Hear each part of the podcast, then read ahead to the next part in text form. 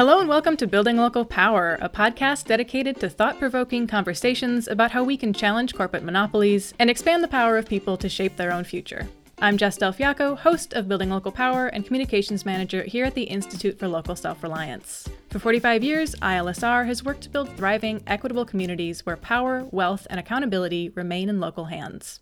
Today, I'm excited to be joined by Brenda Platt, my colleague at ILSR who directs our composting work, uh, as well as Keziah Bascom, who runs Offbeet Compost in the Lowell, Massachusetts area. Keziah also serves on the steering committee for the National Community Composter Coalition. Uh, welcome, guys. Thank you. Thank you. And I think I'm going to put Brenda on the spot first. Uh, Brenda, can you talk a little bit about why we wanted to have this conversation today? Yeah, you know, we're in this moment of a horrible confluence of a deadly disease, you know, ongoing police brutality and systemic racial problems, and climate destruction, which is not going away. And all of these are impacting society and public health and disproportionately people businesses and communities of color. So, you know, I wanted to start off, Keziah, just asking you how how are you mentally and emotionally at this time? Yeah, thank you for that question.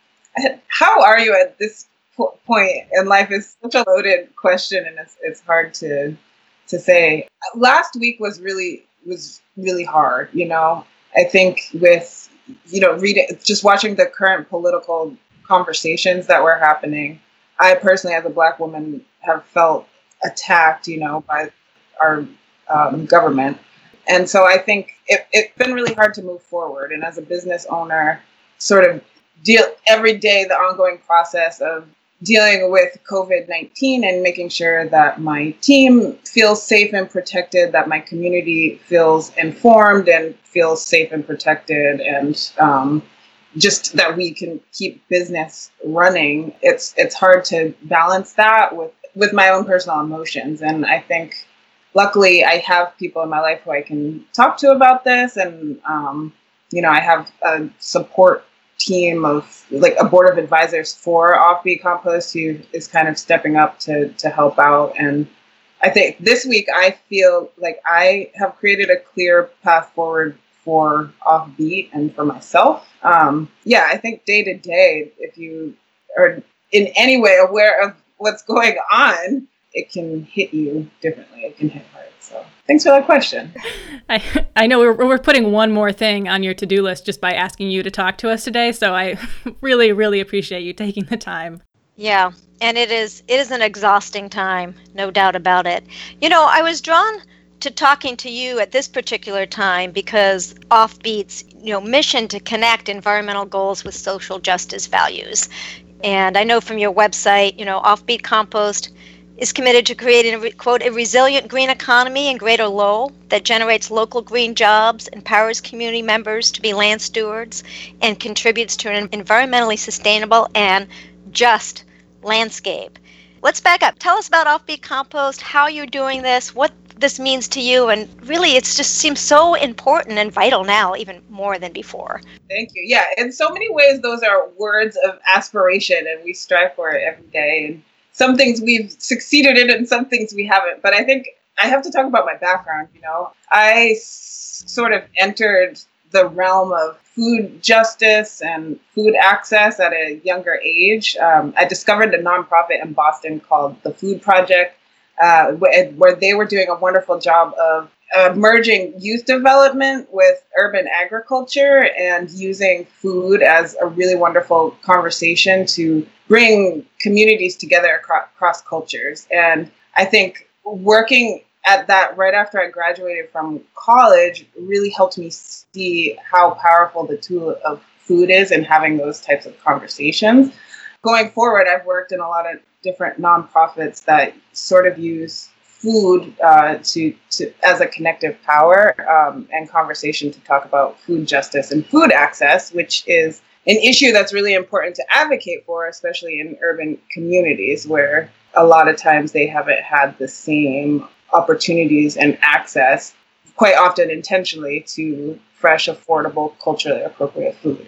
So that's that's sort of my background, and then I was doing that work in the nonprofit space mostly. Um, which has helped me learn and grow so much and also comes with its own set of frustrations um, because nonprofits are in themselves sort of an industrial complex and i'm sure a lot of people have been hearing terms around systemic racism and i think in every aspect of our lives that's something that you we we encounter you know? Um, but personally having been in that space for a long time i was really feeling the the weight of it um, and wanted to branch off into my own thing.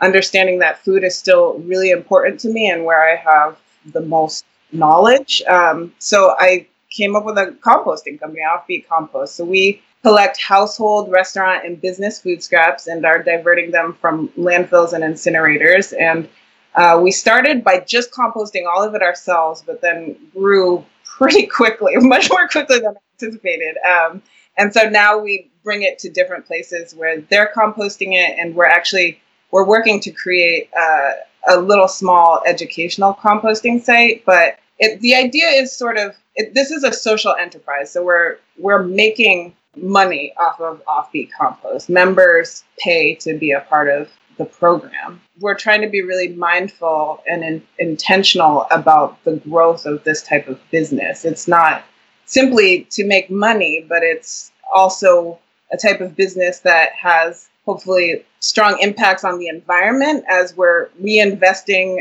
you know, the actual the compost that we're making back into local soils to help grow local food, um, to provide fresh, affordable, culturally appropriate food to members of the community. We're trying to be really intentional about how we're structuring the business. So the folks that we employ, you know, we want to pay them more than a living wage. That's really important. And then, as I mentioned, we have a board of advisors, and I've tried to be really intentional about making that reflective of the diverse community that we have here. So I think, you know, it's it's all of that, and at the same time, a, a, a business. Mm. So, so we're doing what we can. But yeah, it's definitely to have a mission in place, I think helps every day sort of frame the work that we're doing and strive to make real change in our community. Have you found that there, or did you find, and sorry for the pun, but was there a an appetite for um, this business already um, in your community, or do you kind of have to do a lot of outreach and education to engage community members and you know encourage them to join the program or participate? Hmm. Yeah, interesting question. I think in Massachusetts, Brenda, you can probably attest to this. There are already a decent amount of companies who are who are doing this work, so it wasn't necessarily a foreign idea. And I think there were people in the region who were looking for a service that was similar to the ones that were offered in other parts of Mass that weren't were in the Lowell area yet. And then also because my previous job had been as community program manager at um, an organization called Mill City Grows. I'll plug them. so that job like put me in really good contact with a lot of other community organizations. So when I launched Offbeet, I felt very fortunate to have a lot of people in the community who sort of helped spread the word. Um, but yeah, it's definitely an ongoing process of outreach and spreading the information. Uh, a lot of it happens through word of mouth. Well, talking about puns, we might just clarify to our listeners offbeet is spelled O F F B E E T, a play on offbeat. So I don't know if there's anything you want to say about your name. you know, yeah, thanks for calling that to attention. Um, I have always wanted to have something be offbeat. Honestly, I thought I was going to have an offbeat sandwich shop at one point. farm. So I just that is so aligned with who I am as a as a person. But I also do, you know, it, it made so much sense to attach it to composting because I think the people who are signing up for this program are offbeat. They're at the forefront of something that's really important that as a society globally we should be embracing, you know, and we used to historically composting used to be a thing that people were doing. And somehow we moved away from that into disposing of things in landfills and incinerators. And it's going to take these people who are sort of at the forefront and thinking about climate change and the future to really to move this and advocate for it so that it's it's more mainstream but it's still sort of you know so you tell some people about it and they think it's it's wild you know yeah you know you you mentioned about just massachusetts and there are other community engaged, community oriented food scrap collectors and composters in Massachusetts. And one of the reasons is that the state has banned disposal of food scraps from large scale food scrap generators. So it's given rise to, you know, new businesses. And I know like CERO in um, in Boston, you know, is a worker-owned cooperative of um, members from the Latinx and African American community who you know, saw that there's investment being made in food scrap collection and composting and saying we should have one that's community engaged and builds community engaged, builds community equity. And your name is fabulous. And I am so honored to be working with so many community scale composters all across the country and they just nail the names. I mean we have soil we have soilful city in in dc working in um, underserved communities and and linking it to growing food like you are and producing hot pepper sauce and common ground compost in brooklyn you know in, in new york lower manhattan and um, fertile ground compost is a cooperative in uh, oklahoma worker owned there's just so many kind of community scale operations like yours that are really doing food systems thinking, creating local jobs, getting it back into local soils. So, you know, one of the things that the coalition is promoting is really this notion of a decentralized, diverse infrastructure that builds community equity. How do you see your operation kind of fitting in with what else is going on in the state and,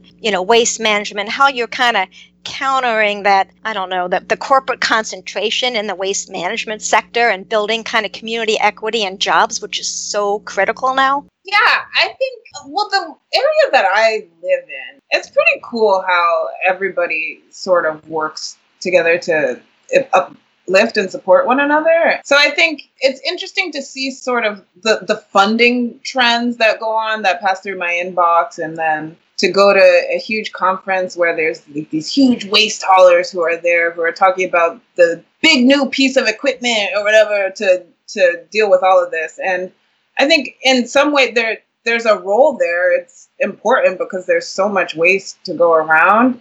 And at the same time, you also see the conversations around how we're struggling right now as a nation with contamination and recycling and you know running out of space in landfills. And i think people are unfortunately really disconnected to where their waste is going and how it's being disposed of. And it's because of the large corporatized system that we've created where we just throw something away and we don't have to think about it again. And so these small community scale composting operations or recycling operations are important because we are connecting with community members and bringing it to the forefront of people's minds and making it feel like an accessible thing to think and talk about and and to tackle as an issue you know i also think you know i don't know a lot about it but going into a lot of those conference spaces, I often find myself as the only black woman there,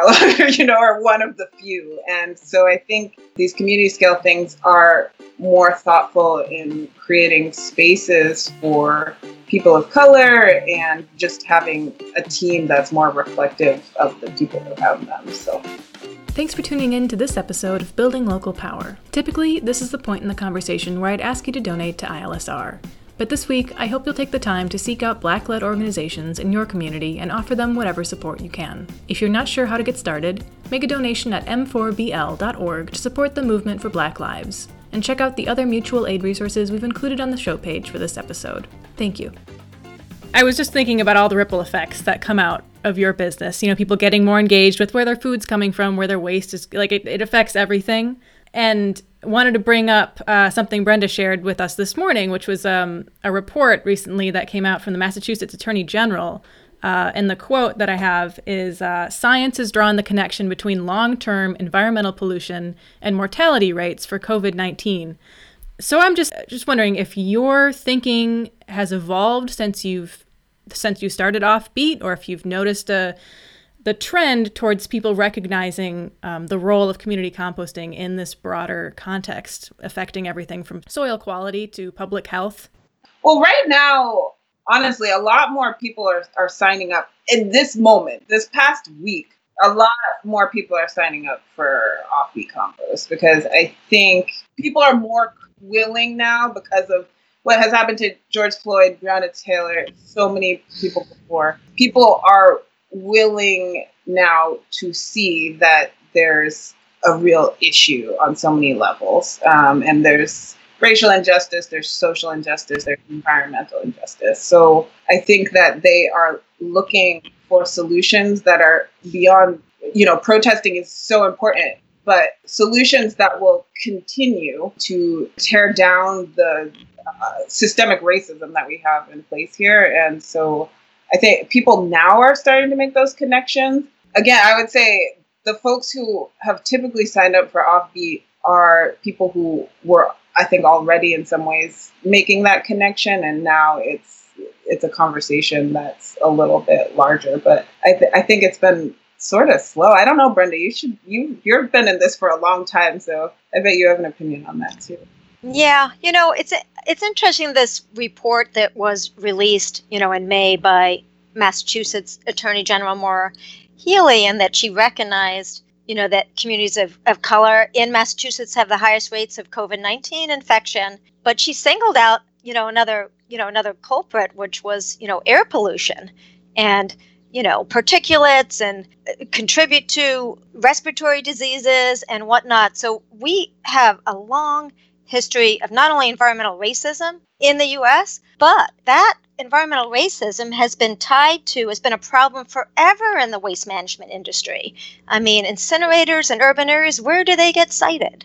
Yeah. You know, in areas of least, quote, political resistance, predominantly underserved communities of color. And, you know, where we've seen in Detroit and Baltimore where there's asthma and respiratory issues, and these communities are living in the shadows of these incinerators. And we're seeing, you know, local government facing these these massive budget crises now due to the COVID 19. And so, what are they doing? Like New York City is canceling its composting, it's particularly its community composting programs. But there's always money, you know, to build a wastewater treatment plant or to allow unlimited trash, you know, at curbside for the monopoly corporate trash companies to collect. And there's so much discussion now about follow the money and redirect investment into, you know, whether it's law enforcement or trash as usual and disposal and pollution. We need to you know this is the time like to fight for hell for the the world and livable and just world we want and to to to redirect that investment into enterprises, businesses, the regenerative green economy that's going to, you know, take the waste that would pollute these communities and instead, you know, convert into things like composting, in the case of what we're talking about, like what you're doing, to grow more food to feed people and address these other like multiple issues like, you know, food sovereignty and healthy food access and sequestering carbon. So, you know, I just think your work is such and your business and your vision is such an important piece of the the landscape now um, that you know what what can what can people do to support offbeet compost and other community scale like what is there an action that people can do to make this case to their uh, uh you know local and state elected officials and decision makers now? What should we be fighting for in particular? Do you have anything that, that comes to mind? Yeah, I mean, people just need to find uh, companies like ours in their communities and sign up to support us, you know? And then it's true. I think pushing it, you know, I don't know how municipals are right now, but for the longest time, we've been really trying to push somehow getting some kind of contract with the cities to make this program as accessible as possible. You know, we uh, when COVID nineteen happened, we shut down for a little bit, and uh, then we reopened with simply some remote drop offs to help keep drivers off the road and sort of minimize the amount of things that we were touching and that was something we were reaching out to different municipals and community members to see if we could set up drop off stations in those towns. And so that's expanded. I think yeah just support and and listen and and learn and and get to know folks who are already doing this in the community and, and try to help them This is a question for both of you about about all this building a just and sustainable economy, how we can do that, and what solutions we have. You've both advocated, developed, and advocated for the social justice principles for community composting. One or both of you like to talk about those a little bit, and then how they could be used by other organizations, other businesses, even beyond composting, maybe. Well, I'd, be happy to start start Keziah. I think at the Community Composter Coalition that the institute, you know, helps convene. Uh, we have a social justice working group that predated Keziah joining our steering committee and that had been working on social justice principles, particularly for community composting. And of course, there's still like a work in progress, and we welcome people's feedback. And there will be a link uh, to the podcast site with a link to these principles so people can read them. But there's 10 of them. And um, I don't know, Keziah, you know, if any of these speak to you more directly or to your work with offbeet or you know anything you want to say about them but they do they do range from you know acknowledging the ways in which we all you know are privileged and um, understanding the me- mechanisms that perpetuate oppression such as attitudes bias and behaviors and creating opportunities for respectful employment. So they run the they run the gamut but Keziah, any thoughts yeah, I thought so. One of them, I think it was talking about creating a safe space for diversity. Um, so I think that's important to, on all levels, make sure that you know, and when you're talking about inclusion and diversity, you're not just like hiring somebody on uh, to fit a quota, but you're you're recognizing that their background brings like this whole new depth and importance and knowledge to the table that's going to only help enrich the business or program that you have in place. And I think there was something on there that was also talking about even youth engagement. And I think that is something that Offbeet could strive to do better too. We've tried to, you know, have folks come out and engage with the work we're doing. We've gone to different schools and and talked about what we're doing um, and had internships. But I think again, like there's a real opportunity there to to work with the community and build bridges with the community that is our future. You know, thinking about this and talking about it is is so important. Yeah, I mean, the, the, the principle you're referring to is uh, principle number two plant seeds for the future by engaging youth in the composting process. And, you know, one of the benefits of composting is that, that it can be small scale and large scale and everything in between. And, you know, every school could be having a garden and teaching students and youth to integrate um, how compost and healthy soil is important to growing local food. And we know that kids will tend to eat healthy food if they're growing it themselves and have a hand in it. So right now with schools closed and you know, there's probably never been a more important time to get kids like with, you know, doing hands-on activity and engaged. And there's so much power with the youth right now in terms of protecting the climate and what they can do and food waste and in particular, you know, and composting is something that youth can all be engaged in. So I couldn't agree with you more about the need to um, not not not your work at Offbeet. That's up to you, of course. But just saying in general, like huge opportunity here to engage youth in the process and you know empower the next generation to to lead in this space. And I, it's been very exciting to learn about other members of our coalition that are really like youth led and youth engaged enterprises like BK Rot in uh, Brooklyn, New York is just one of them that's amazing. You've mentioned that you've been sort of thoughtfully expanding your business. Could you share like a hope or a dream for Offbeet that you have? Yeah, well, so I I love that you mentioned BK Rot because from the beginning they they were my idols. I think it's again like trying to blend that this is an enterprise, but it also has like this social aspect to it that's really important. The dream for me has always been for Offbeet to have small community composting site, which we sort of started with, but I, I, we could have done it a lot better. And we're working towards that now. So we finally have some space cleared in back of our office where we're going to be able to build out a composting site that people can come to and participate in. The dream is also to have a larger site, maybe a little bit outside the city, where we can do a lot more large scale processing. Um, but I think you know that it'll take time to build the infrastructure up for that. But I am I'm I'm just really excited in the next few months to build this composting site. I want to make it look as as it can so that people can come and really feel and understand what we're trying to do. Yeah, that's awesome. And if you're a local government or just any activist, you know, listening today, yeah. Con- contact your local government. Urge them to invest in enterprises like Offbeet Compost that build community equity, local jobs, resilient, healthy communities. There is no reason to keep investing the millions, if not billions, of dollars in landfills and incinerators that destroy these materials, these community assets, rather than you know converting them into beneficial assets that build community and reduce pollution, protect the climate, address some of this environmental racism that's been so pervasive in too many communities that contribute to, to so much of the ills and what's going on. So, community composting, it may seem like a small slice of, of what we can do right now, but it is foundational to so much of this work. And in the, I don't know how, if, if you're working in any of the climate justice movements, Keziah, but I know that in um, a lot of the work, you know, it's, it's about reducing greenhouse gases locally. It's about building the community equity, and, and part of the platforms almost always involve waste in some way. So, and I can only imagine in, in Lowell, Massachusetts, it, it's an issue, you know, with wasting and the impact of pollution on those communities. I don't think there was a question at, at the end of that, Brenda, but correct me if I'm wrong. Yeah. um, yeah, I do think, I mean, not to be flippant at all about anything that is currently happening and the amount of work that we all have ahead of us still.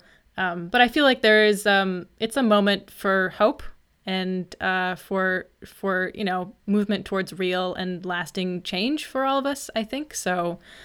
It's great to hear about the solutions that are happening out there that are already successful and that we will only continue to grow and expand their impact. So, is there anything else either of you want to talk about today? Brenda, you did a good job summing it up. It's uh, like it's it's sometimes hard to focus on making change nationally or globally, uh, but the things that you can do in your community have so much impact, and so I appreciate so much Institute for Local Self Reliance because you're you're thinking about this. Yeah, we love you. You have given Offbeet Compost a voice and have helped so many others. You've helped sort of frame in a way how we can continue doing this work and i think yeah the the more that i have i grow with offbeet compost the more important i realize that it is and because it's local and because it's waste and because there are other people in the community who actually care uh, so yeah thank you it's an honor for us to be able to lift up your work Keziah so all the best. Let us know how we can help. Thank you both so much for joining me today. Thank you. Thank you, Jess and Keziah. Thank you for tuning in to this episode of the Building Local Power podcast from the Institute for Local Self Reliance. You can find links to what we discussed today by going to ilsr.org and clicking on the show page for this episode. That's ilsr.org. While you're there, you can sign up for one of our many newsletters and connect with us on social media. You can help us out by rating this podcast and sharing it with your friends on iTunes or wherever you find your podcasts. This show was produced by Zach Freed, Shushmita Shrestha, and me, Jess Del Fiacco. Our theme music is Funk Interlude by Dysfunctional. For the Institute for Local Self Reliance, I'm Jess Del Fiacco, and I hope you'll join us again in two weeks for the next episode of Building Local Power.